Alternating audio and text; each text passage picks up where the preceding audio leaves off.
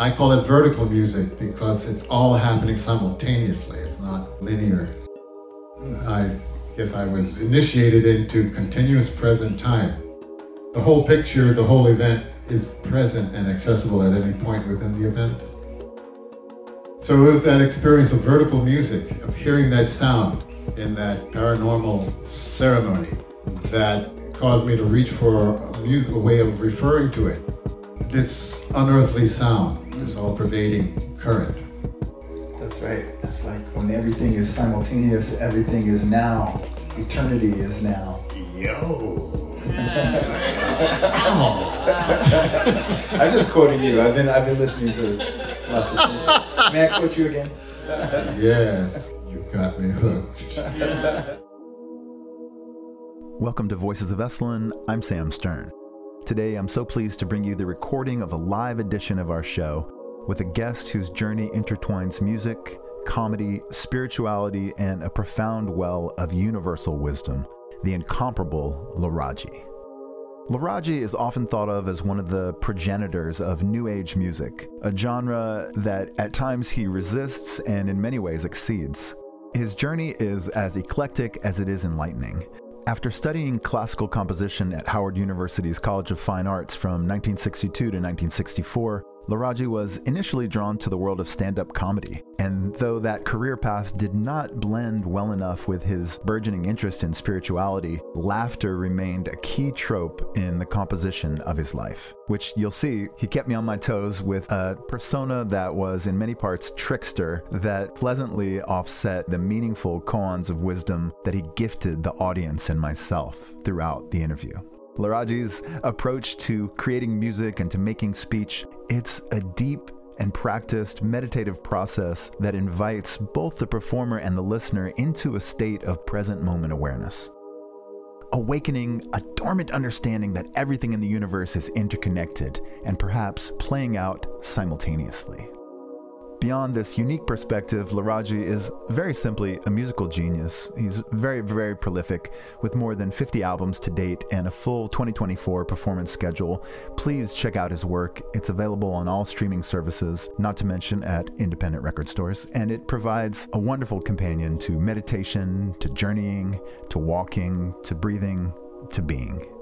It was so cool to have him and his partner Arji Oceananda at Esalen for a week this December as part of Esalen's inaugural Go Within series, curated and hosted by Sadia Bruce. Amazing event, also featuring performances from Mary Lattimore and Snow Raven. Simply unforgettable. It'll be back next year and you don't want to miss it. All right, Laraaji, formerly Larry Gordon, and I sat down and did this in front of a live studio audience in late December 2023. So join as we enter the multifaceted world of Laraaji. Prepare to be inspired, amused, and quite possibly moved.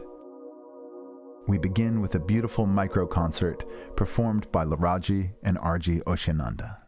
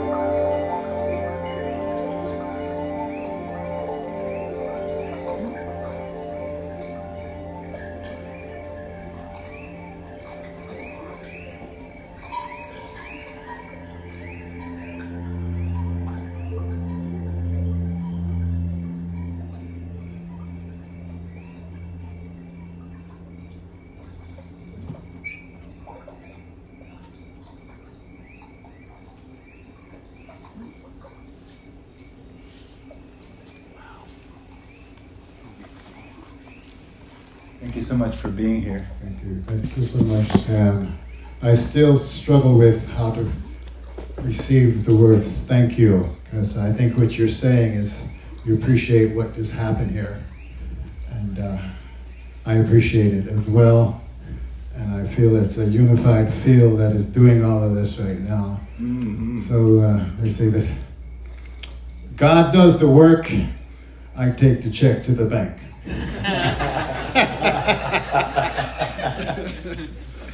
oh man. Well, I want to start off by bringing us back to Howard University, 1962. What brought you to want to go to Howard? And is it true that you wanted to be a chemical engineer growing up? Yes, Sam, very much so.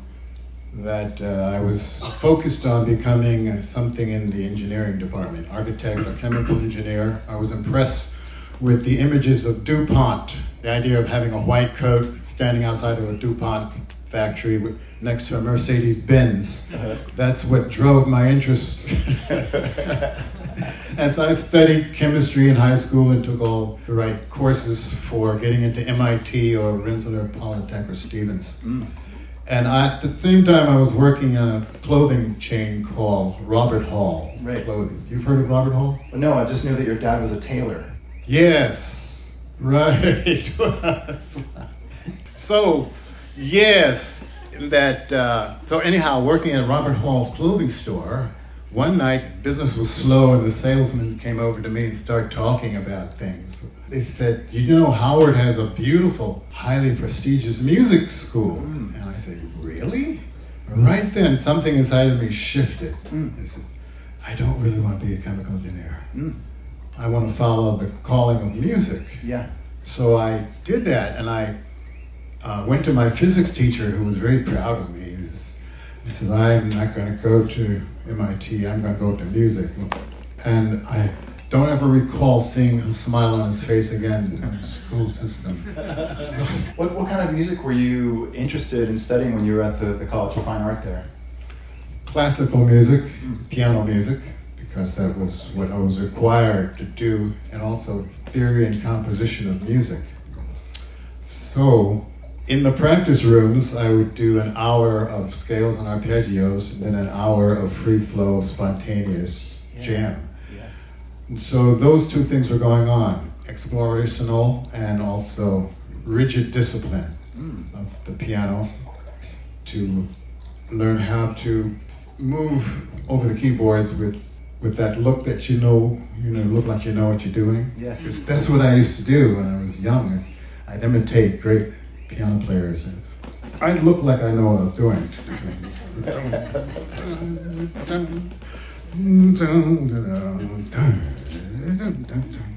and now when I do that, legitimately, I say, that behavior looks familiar.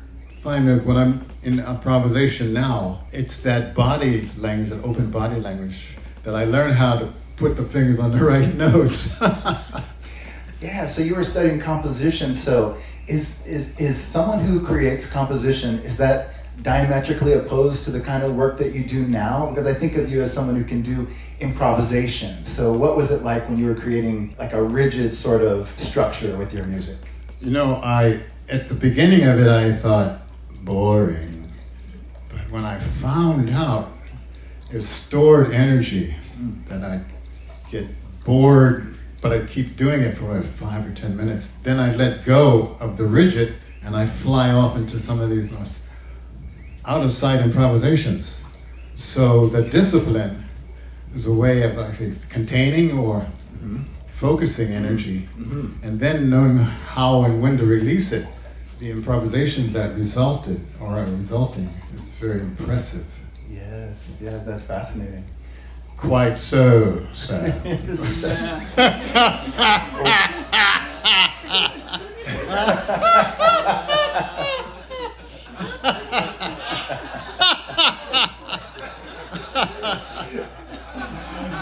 that was so sweet of Arji on the kalimba there. Oh, I know. Yes. That's beautiful. Yeah, because I find that having people play with that a sense of minimalism works good and yeah. to be able to handle minimum, even though you want to do a lot mm. to look, I'm doing a lot, but a little, they say less is more. Were you exposed to any of the sort of music that you play now when you were at Howard in the College of Fine Arts? Were you exposed to kind of experimental? Was there any sort of like early electronic music that you heard? No, Sam. Nothing like that. No.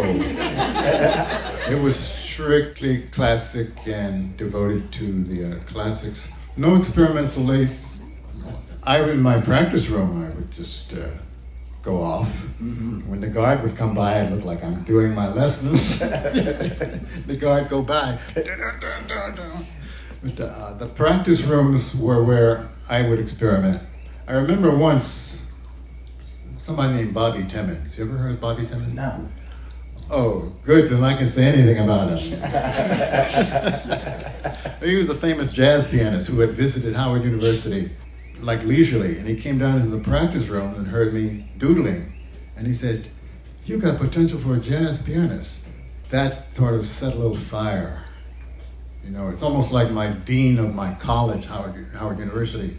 One day I was in his presence with another teacher, and they were like, this young man's not doing his homework. and he said, I don't understand this brilliant mind that he has. And that just impressed me. Brilliant mind.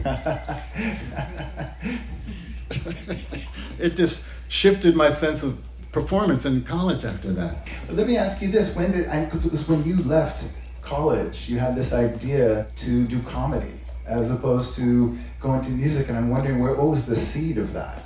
How did that develop? Comedy on and off stage has always been maybe first nature.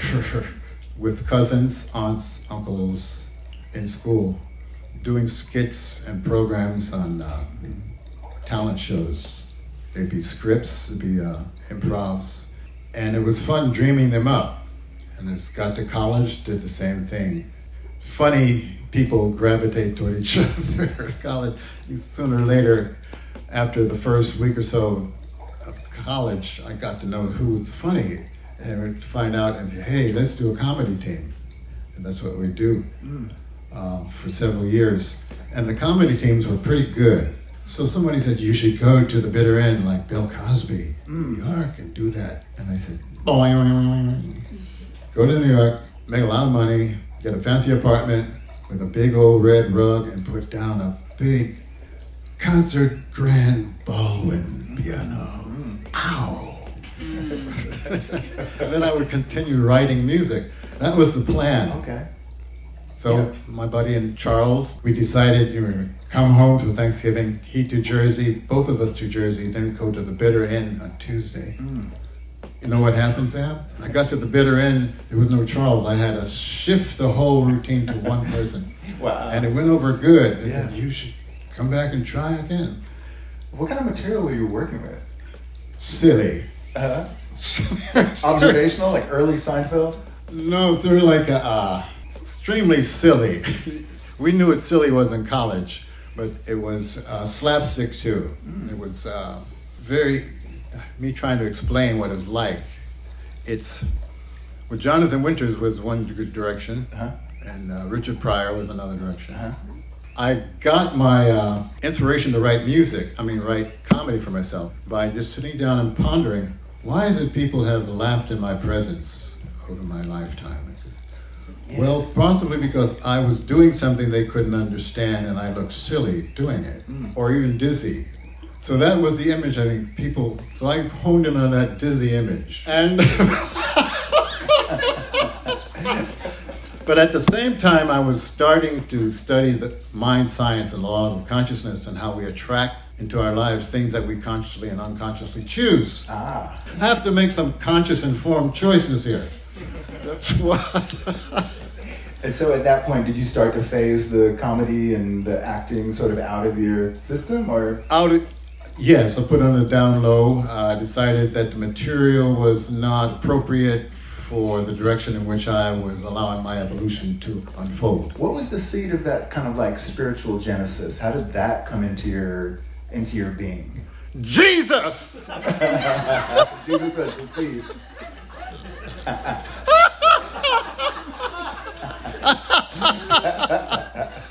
I kid you not. Yeah. It was Jesus. Yeah.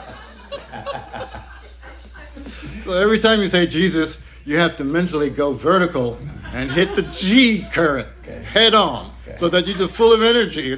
Jesus! so you had the, the, seed of Jesus. Indeed. Yeah. It was, uh, I followed his lead. Mm-hmm. I took baptism at the age of 12, I think it was, at the age of 12. Yeah. And that was amazing. Because up to then, I didn't know that our church had a trap door under the preacher pulpit. That's where the baptism tank was. Okay. So on baptism day, you know, this is a surprise. Preacher says, "Come up the stage," and I said, "Oh." Then he opened this trap door with water. I said, "Wow." if Jesus did it, I can do it. Yeah. So, so I got baptized in the name of the Father, the Son, and the Holy Ghost. Sure. But after you know, after college, you're you're sort of like the, the tail end of the acting stuff. Where you did you increase the study? Did you read like a pivotal book or? we Yes, I to did. I did, Sam. Yes. Glad you asked that question. It was. it was a. Uh, I think one of the first two books that impressed me was Baba Ram Dass's "Be Here Now" and Krishnamurti's "Think on These Things." Think on these things, and uh, it's a unique time, I guess, in conscious existence to feel the fabric of the universe shift because your understanding of what's going on is shifting. An inarticulable density in the field just vanished when I started investigating Wow. matters and practices of the higher Yeah. Yes, it's like uh, you're turning on a different frequency of light that shows a different layout of the land. Yeah. Yeah. Yeah. And you started to really like that that feeling. Did you did you have a meditation practice? It had me. Yeah, it convinced me that how meaningful it was that I just explored at the beginning, not knowing what I was really looking for. Yeah. Till it's Richard Hittleman. You ever heard of Richard Hittleman? No. A lot of people you don't know about Sam. Yeah. Well, I didn't know about him before I knew about him. So he wrote on meditation and yoga in a language that I, as a Westerner, could comprehend. Because up till then, I really thought that meditation was that the Hindus had a monopoly on it.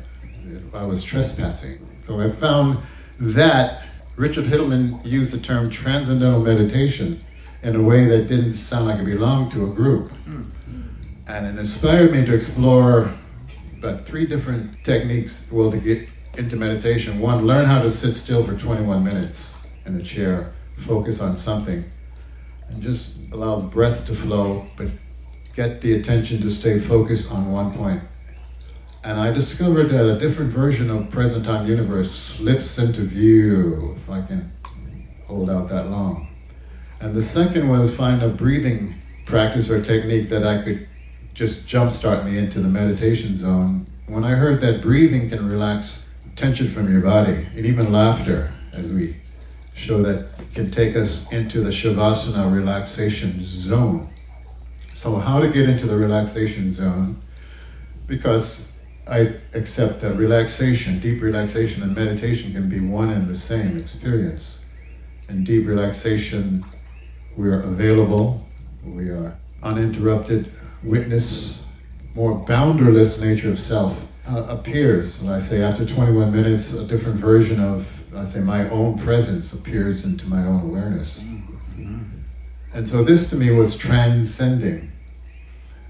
And also in another, the third part of it is that before going into meditation, sitting, take off all titles and names and classifications that are used for me now have ever been used all of the good ones, all of the impressive ones, all of the society obligated ones. Just take off every title and sit with what's left, the I am without any modifiers. And then sit with that for 21 minutes and receive information from within. This is link up with the inner current. This is what uh, shifted my approach to music. It's the learning that I could bring my inspiration out of the uh, meditative alignment place. If I just practice on facilities and uh, and let spontaneity, just being hooked up to the current, just come through. This is as we are a conduit, conduit or a transmitter. And that's when the magical music happens, because it's no longer my music. I was saying earlier, when you thank me for this, I feel that it's a timeless current that is creating everything at the same time. This concert is not a separate entity unto itself, but it's the entire present time here, this way. Do you think of your music as channeled music, or is it that slightly different? Channel music is a good question. I would say channeled if I have a clear understanding of what I mean and not get caught up into what it might mean to someone else. Mm. Channeling, being a conduit through which, by means of which, as which, an energy character or tonality is presencing. Is presencing. So channeling not through me, but as this which is this. the channel disappears or doesn't disappear, or doesn't doesn't disappear, and just the energy, the character Mm. is present. Right. So what's next? Yeah, no, I'm interested in your evolution across the 70s. Kind of the, the acting and the stand-up comedy is sort of it's it's lower, and the musicianship is kind of moving up. And we find you in the 70s. Are you playing in group or are you playing like alone? You know, I know by the by the end of the 70s, you're doing a lot of kind of busking outside. You know, Washington Square Park. But what was the evolution like? Yes, it was a short period of playing with a jazz R&B rap group called Winds of Change. Uh-huh. When the auto harp, electric auto harp, became my instrument of convenience, and I began researching that out on the sidewalks of Park Slope, New York, in the late 70s. And it evolved into a way of uh, earning money. I didn't call it busking, I call it experimenting with transmitting altered states of consciousness with your zither case open. And just but I was interested to see how, just how much of what I call my meditative state, what how would it influence New Yorkers? And I was impressed very much that I could, uh, in meditative alignment, I would say the alignment is the intention, whatever I am aligned in, this is my intention. So I hold this intention of a meditative field, and the meditative field, what comes with it is this expansive, direct, I can call it visual, emotional immersion experience. It's subtle, it's here, and uh, so I can be in it, and the person standing next to me could not be in it. So it might be my own co creation, but it is timeless and weightless, and I can mentally live within it, practice doing things within it, and make it my home and establish it. It's in investing in this abstract real estate. I've heard you talk about your music as vertical music, like it can it can stop anywhere, it could start anywhere. Yes, I use the term vertical from a musical standpoint. You know, in a linear music, da da da da da da da da da da da da da. So that's a line, and you see it on manuscript paper as a moving a line of notes. That's linear, horizontal. And when I think of a chord, when all the notes are resonating together, and uh, no one note really knows its identity outside of the cluster, you got vertical music or vertical space. And I do believe that in linear time I did attract a vertical sound immersion experience. And that it was so impacting that I have reason to believe it is compelling and driving the sound hearing experience I'm reaching for on this side of the veil. So I can call it a mystical experience or a paranormal hearing experience, which shifted the way that I experience, you call time and space. I guess I was initiated into continuous present time, so that every point along the music is the whole musical Yes. uh, available. That's, that's sort of like a holographic thing, Yes. where every, the whole picture, the whole event is present and accessible at any point within the event. So with that experience of vertical music, of hearing that sound in that paranormal ceremony, that caused me to reach for a, music, a way of referring to it. I was calling it, what was it? I went to the Lincoln Center Library to look for data on it, there was a lot of data on that experience, and even pointing to the Bible, that in the beginning was the Word, that the term Word is this, this unearthly sound, this all pervading current. And I call it vertical music because it's all happening simultaneously. It's not Yeah. a linear. That's right. That's like when everything is simultaneous, everything is now. Eternity is now. Yo. I'm just quoting you. I've been I've been listening to lots of things. May I quote you again? Cosmic time is the eternal present moment. You got me hooked. yes, cosmic time is the eternal present moment. Now, one thing about this statement, it infers that the person listening is in their linear mind. Mm. And that's not where they're going to get the message. Yeah. So. So, what was it like playing in Washington Square Park when you're in the state, the unified field, and people rushing by might be, you know, rushing to and fro? What, what happens to them? They drop money in the cave. I, and I can't think of a more linear place than New York.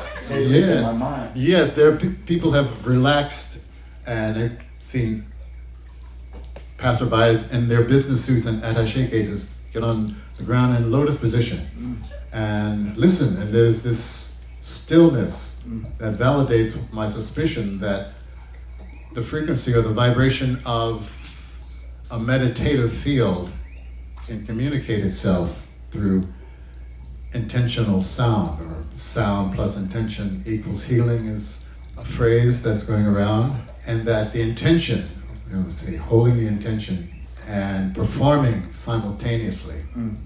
if you wanted to call it performing or operating a musical instrument, something gets communicated. Yes. Yes. And I don't have to use a lot of words. Yeah. So when you were performing, did you have your eyes closed? Yes, I found that it's a way to reference the feel more efficiently. Mm.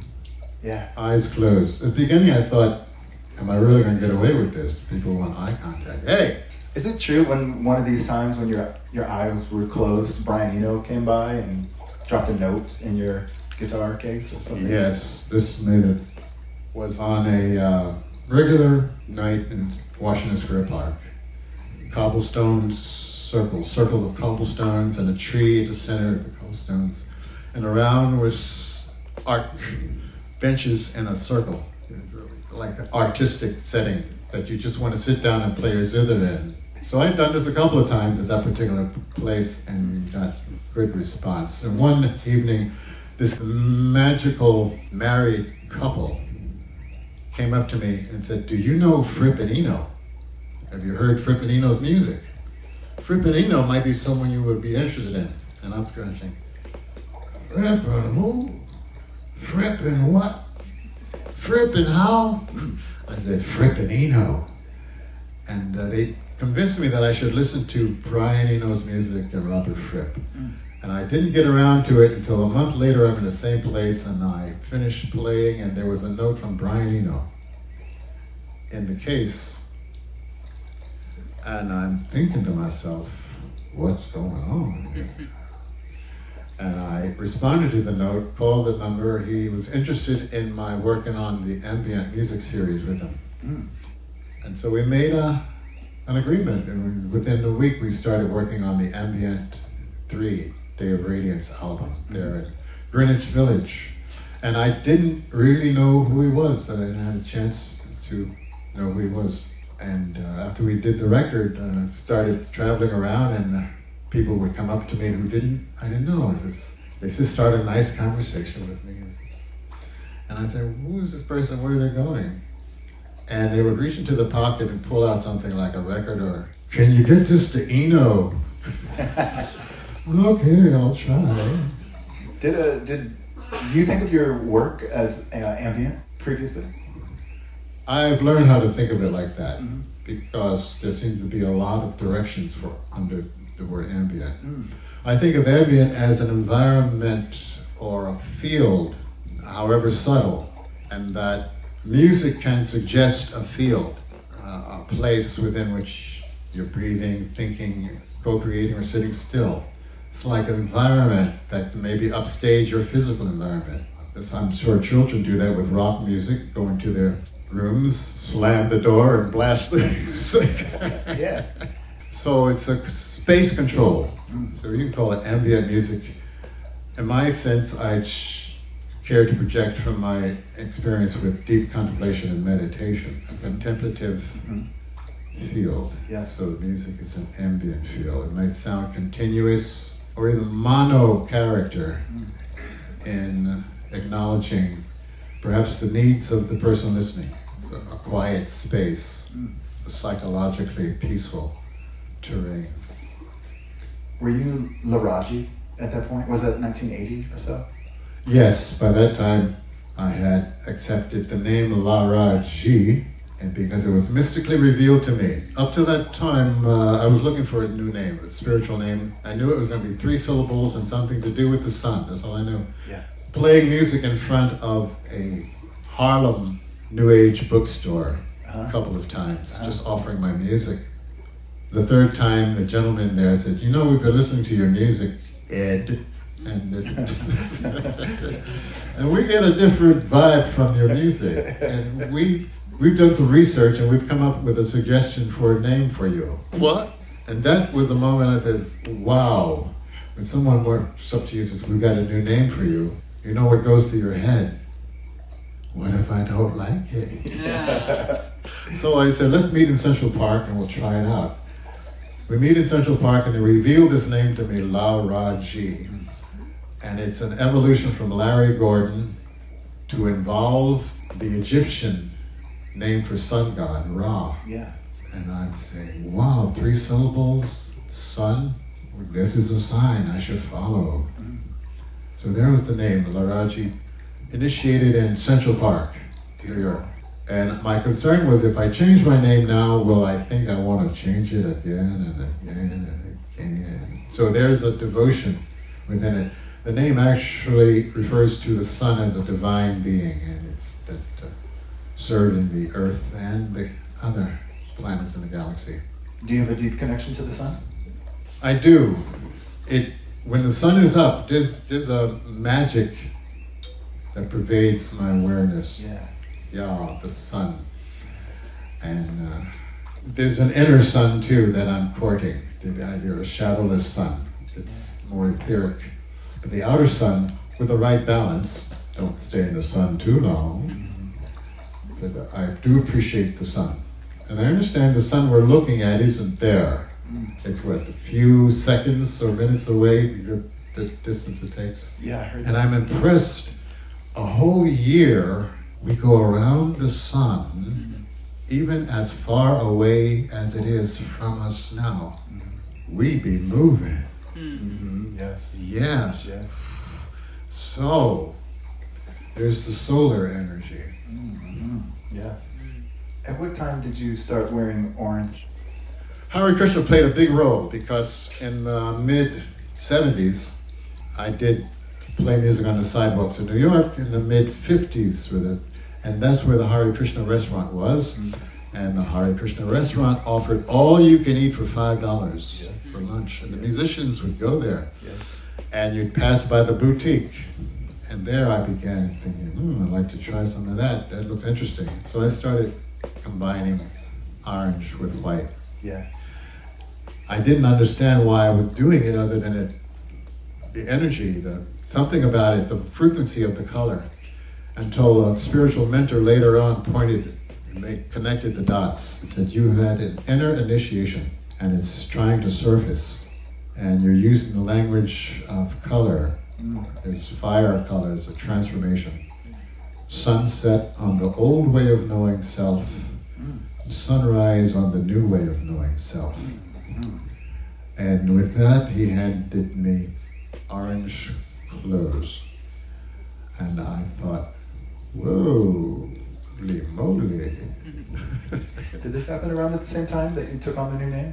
Was it around? After the Okay. new name, yes, after the new name. So there I was, feeling my way toward the inarticulable beyond, and using sound and music and color Yeah. until a spiritual teacher can help me connect the dots. You're doing that there and that there and that there, and this is what you're all trying to do together, and you want to unify and go in that direction.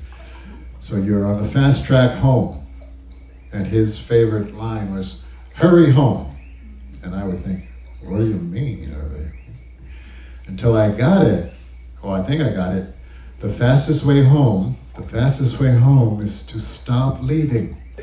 That's, that's what I got. That it's here and now.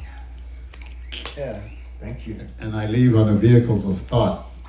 So when I take a vacation from thought and just stay without the titles and the names, Mm-hmm. stop leaving in titles and names stop leaving. Stay for a long while. Would you say that your musical practice is the, your most reliable path towards the unified field of consciousness, or do you have other practices that will get you there? As you're asking me that, I believe sound is, even if it's not external sound, internal sound, just call it the etheric sound current. Yes, quite so. And when I hear of ones who don't like music, then um, I'm feeling that they're, they're right. They probably don't like music as where it takes them, if the outer music. But the inner current, which is no ending or beginning, is a perfect object of focus to lift consciousness out of the personal limited I am into the universal I am. So it's a very handy, portable, accessible tool. And when you listen, when I listen, it sounds like the sound of nothingness. And nothingness is valuable. nothingness is valuable. And so the sound of no thing, it's very thin, high end. In some traditions, they said there are 10 manifestations of this inner hearing experience. It may sound like crickets, buzzing of bees, a conch shell, the roaring of ocean surf, choir of angels, the sound of horns. The experience I had was the sound of multiple layers of horns weaving this most glorious, eternal textual pad. The emotional response was just swelling up, falling in love with all the cosmos, feeling the reality of the present unifiedness of everything and knowing eternalness here and now. Jesus brought me here. yeah, in your way, yeah. Yeah, the energy, being impressed with uh, what Jesus supposedly had done. He researched. He went to India or Egypt and uh, in the mystery schools. And that kind of expanded my awareness of who it was I was uh, admiring. Mm. So it said pointed to the mystery schools. Mm. So that's what I think I did. Yeah. Some investigate mystery schools through books and uh, teachers. Right. Let me ask you this: as you were gaining notoriety, gaining probably a kind of a groundswell of popularity over the course of the 80s. You, you put out album and you keep on putting out other albums. How did you deal with your own popularity? And I ask this in a certain sense to get at sort of when I think about dropping outside of the unified field of consciousness, the ego can really get in the way. And I'm wondering about the ways that you have managed to stay grounded, real, yourself, even in the face of people coming up to you and telling you you're so wonderful. My, my practice, my inner practice, if I'm continuously identifying self as this field, mm-hmm. then uh, I'm never just in New York or I'm never just on the earth plane there's a balance of walking in terra firma and hovering as a unified field. um, so, and I interpret things differently. If someone says thank you, I know they're feeling probably a presence that is bigger than both of us. Yeah. And uh, I'm the most available person to thank for it at the time. So, learning how to accept that is. Uh, is an exercise. Yeah. Repeat that question one more time. Does your popularity? Oh yeah, I got it. Yeah. Yes, it did. And but it was very friendly, very friendly and gentle, because popularity was expressed through New Age conferences, huh. meditation centers, ashrams. I had not really suspected I would ever get here, mm. but the places I had gotten to were like annual New Age conferences on college campuses. Uh-huh. And the popularity was very gentle because there are people who are working on lessening their attachments in life, or they have an inner meditative connection which allows them to not put so much responsibility on the world for their peace of mind. I just think about the sensibilities that you bring forward in your music, and I, I feel like they're somehow aligned with the psychedelic experience. And I'm curious if you feel a kinship towards that psychedelic experience or psychedelic music, and whether psychedelics or cannabis in some ways have influenced the direction um, of your music. The people around me have been very influenced by.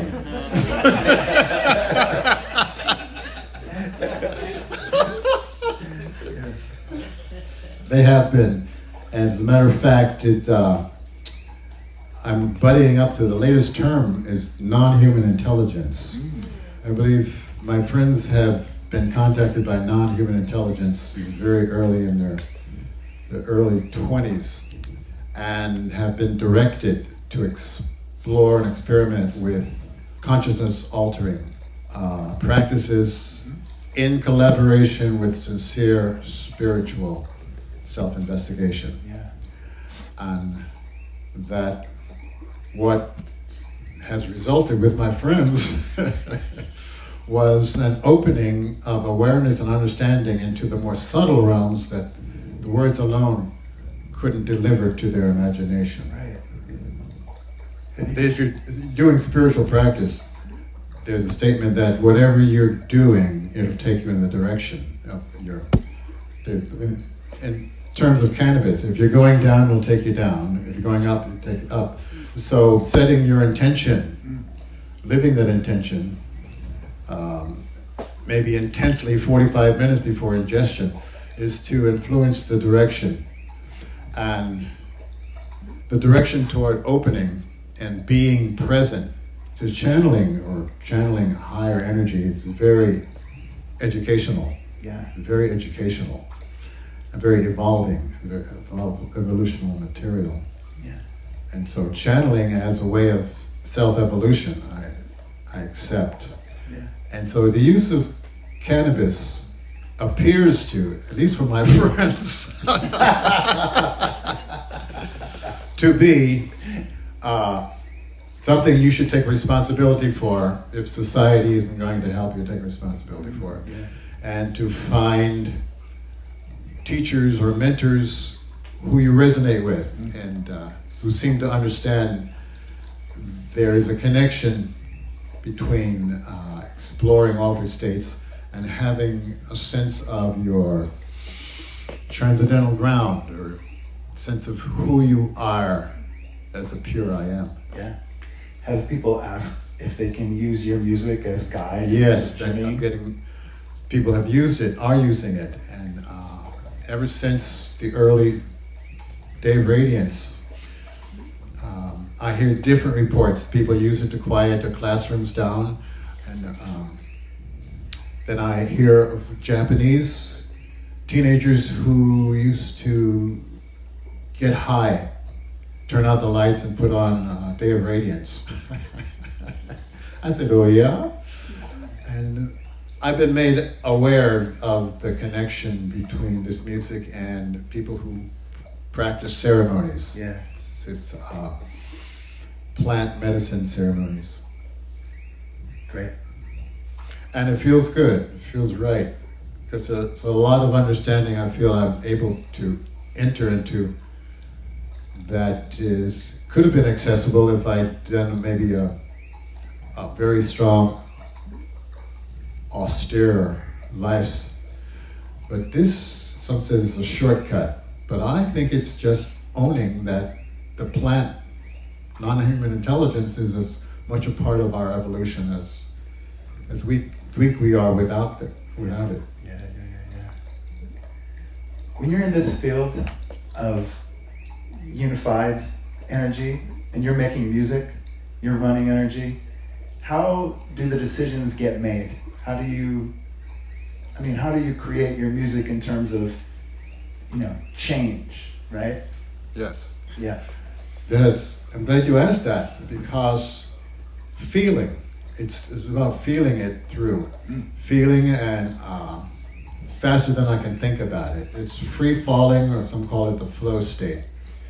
And it can be initiated on the first note, just plucking the first note And if the intention is engaged, some it's supra conscious intention, the field is the intention, then I'm not just playing the 36 string harp. 36 strings is a, a numerological symbol for completion. 36 equals 9, 9 is the number of completion. So this instrument is actually a tool for rapporting with the whole universe. If I break a string on there, uh, the universe can make it with 35 strings. the strings used to break when I played outdoors, and that's a spiritual exercise. What do you do when a string breaks? Yeah. How do you respond? Yeah. And learning how to relax, Yeah. it shows me if if I'm really relaxed. If a string breaks and I, oh, string broke, I keep going. And if uh, sometimes I used to think it was voodoo and that I was, the police department was getting even with me. but that, that paranoia would come up. And suddenly, then I stopped. Just say, it's up to me. Stop waiting on the world to uh, make it okay. So I decided to learn how to relax. And relaxation is really on the breath and intention. So you're taking care of yourself, you're taking care of your mother. My mother? You had a mother, didn't you? Yeah. I did. Because my mother used to say that. Take care of yourself and you're taking care of me. That's why I was in her phone calls. Love that. What are your pathways to bliss, ecstasy, euphoria? This moment. And have a passion, practice, and a project. Mm. Gotta have a project. Yeah. Can't be sitting around perfect. You got- yeah. and an interesting, a creative, fun-filled project. It's- Yeah. yes. Is there anything that you specifically avoid to avoid experiencing anger, jealousy, strife?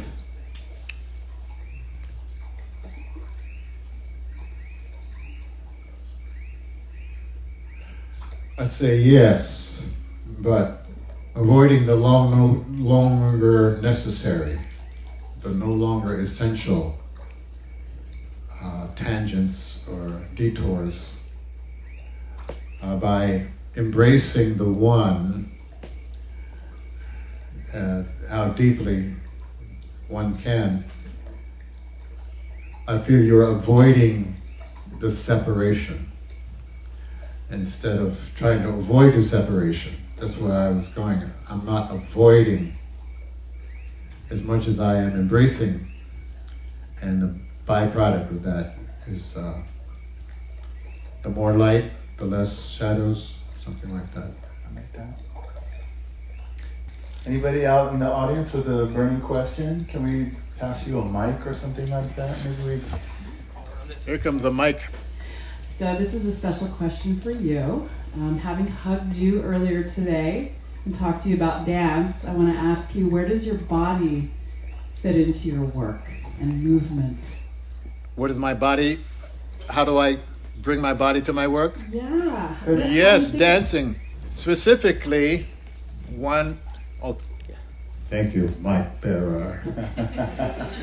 that the last few years I've been playing with the Gabriel Roth Five Rhythms dance uh, approach, and that has become like a blueprint for my musical improvisation dance movement. With before that, I did not give myself wholeheartedly to things like staccato and chaos in my music. And I thought, I'm new age, I can't be seen doing that.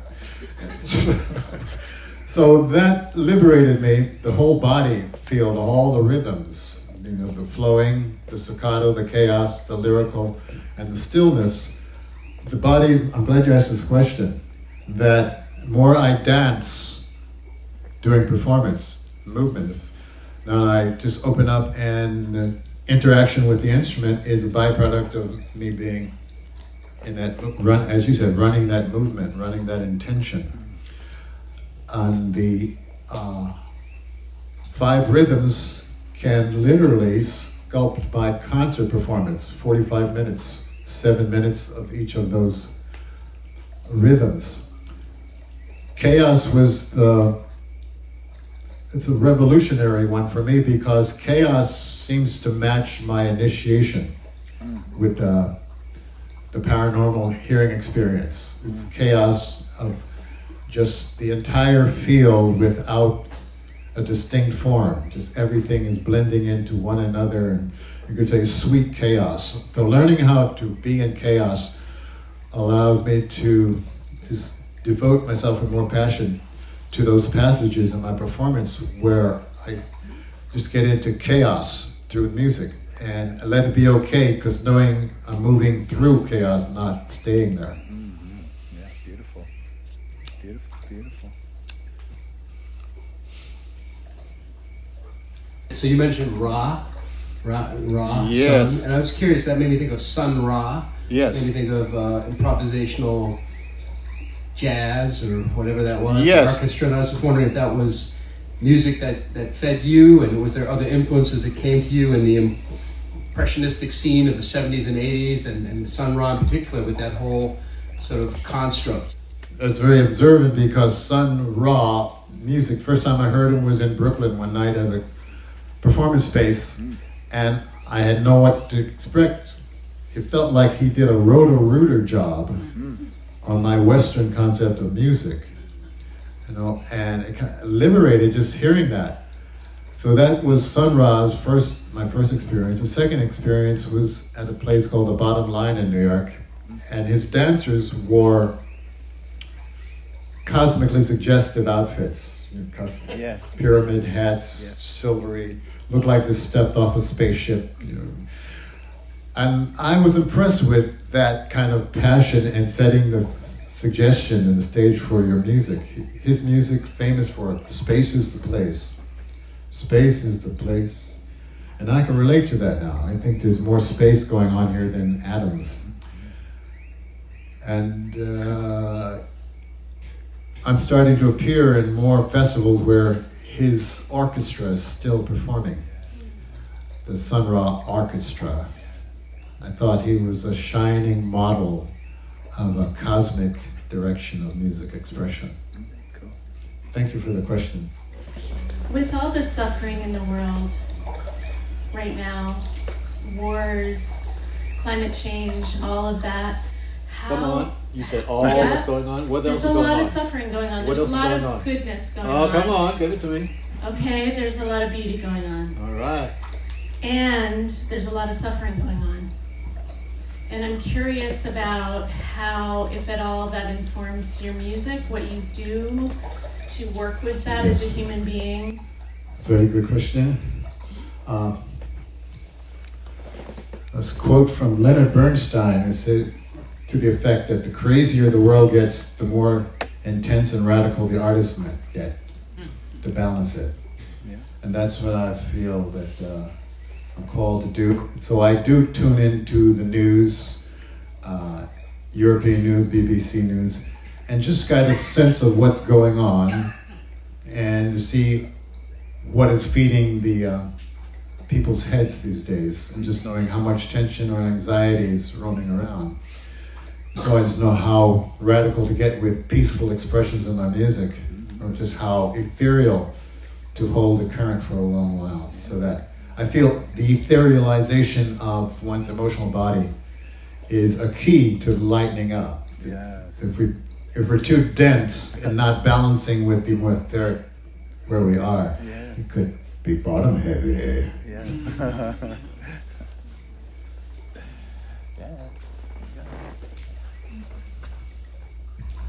Earlier, when you were talking about your earlier training and, and the linear music, you talked about how that gave you the discipline and kind of a framework, but then you could do the improvisation within that. I'm wondering, like the music you're, you've been creating during the last couple of days, is it completely improv from the beginning to the end, or is there kind of a framework and you improvise within that, or is it all planned out? I'm just wondering what's the spectrum of improvisation versus kind of a framework and you know where you want to go with the music. That makes sense. Yes. I think what I do is I practice my language on an ongoing basis. Practice the elements of my language um, and put it together at the last minute.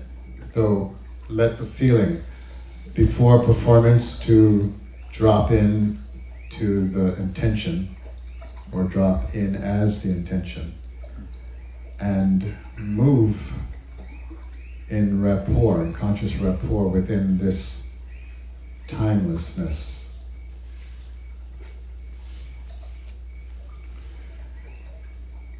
It's as a conversation, it's unfolding without me thinking two sentences ahead what I'm going to play or say. But the intention is holding this intention and a belief that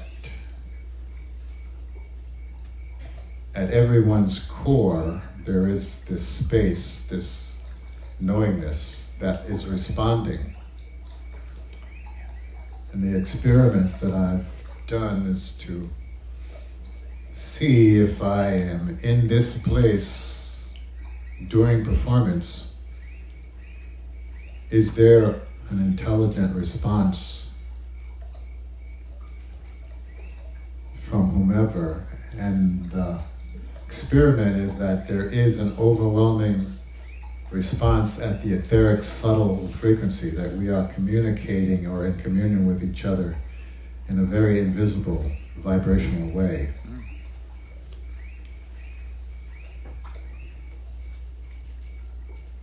And we can choose to take responsibility for this higher this higher self this lighter self communication by deliberately affirming or praying or whatever you do to fill your consciousness with a higher frequency, whether it's color meditation or a mantra or service or whatever it is that keeps you mindful at this higher place, this higher frequency, this invisible place this is where I feel the unified field is very obvious. And uh, sometimes I think it's the cosmic net. If we're here, we can communicate through each other simultaneously. And maybe that's something the mycelium population on the planet, the mushroom planet, is probably modeling for us.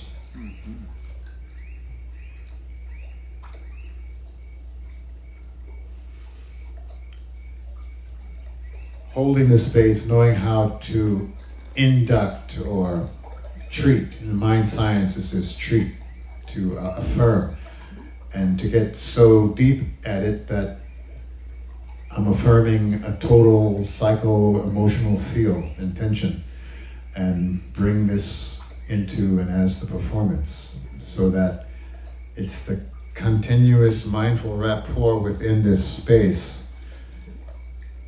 and the music is automatic. It's spontaneous. I'm not thinking what I'm going to do next.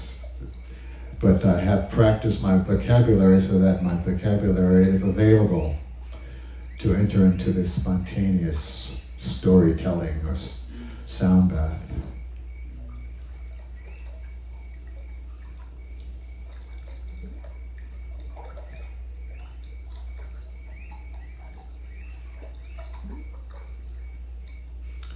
my emerging feeling about the earth that it's such a precious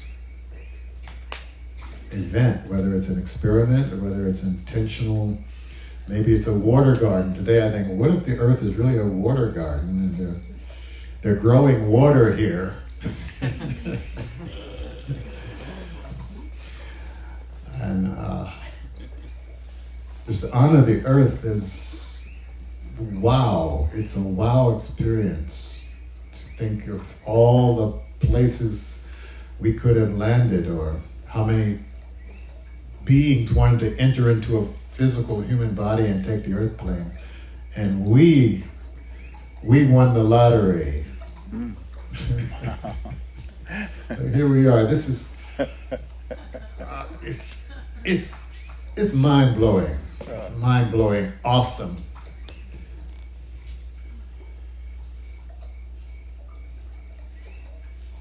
As I look over this wonderful world and I contemplate the origin of it all, what else could I be but blissed out for days and days and days?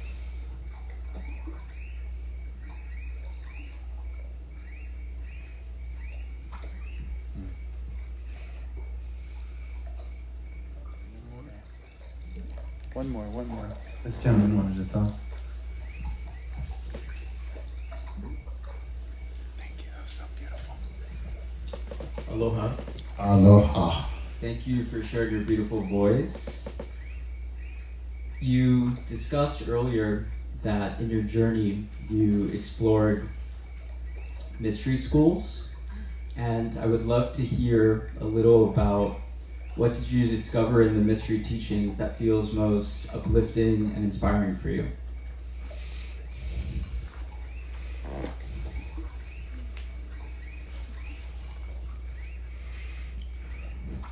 I believe that the essence is you'd have to be having your own direct experience to get it. But one of the most I think it's interesting, as I understand it, is the cross, the crossing, the crossing from linear existence to eternal flow existence. And the, the mystical crossing, how that crossing is made, and understanding why it's difficult to make that crossing because it can't be made. but the attempts to make it sincerely one gets in their way. It's really how, at what point does all your practice just suddenly qualify you to just be nowhere, doing nothing, totally empty, witnessing as an eternal consciousness. And that place is, so you can't get to that place. Once again, it says, you can only get here if you're here now. So somehow our thinking about who we are has to dramatically alter. As someone said, a block of soap, there's an elephant in there. If you sculpt away everything that isn't the elephant. so in this moment, there's an infinite, perfect, flowing consciousness and learning how to sculpt what isn't that is tricky, how to do it without attachment. how to let go. It's more about how to embrace, and the embracing does the work.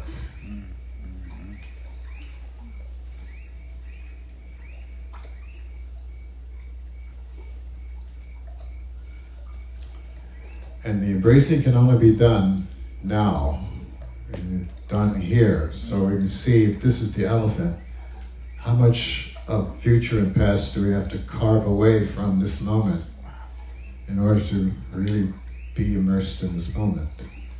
How quickly can it be as quickly as three minutes of taking off all titles and breathing, or an hour and a half of yoga postures and breathing to settle into Shavasana? Or deep spiritual work aligning with ceremony. Or none of this. But this is where we're going, and so how do you get to here? It's the magical cross. How do you get to here? It's somewhere you stop going toward and you stop coming from and you are coming as this, which is so much this at this time, being this eternal and this formless, this way.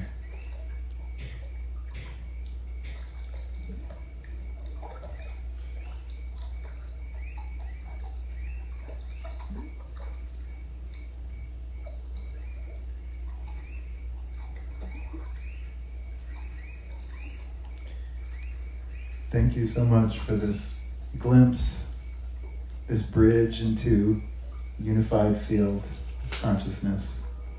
Thank you for your heart, Laraaji. It's an infinite delight. Mm-hmm. Om Shanti, Shanti, Shanti, Shanti.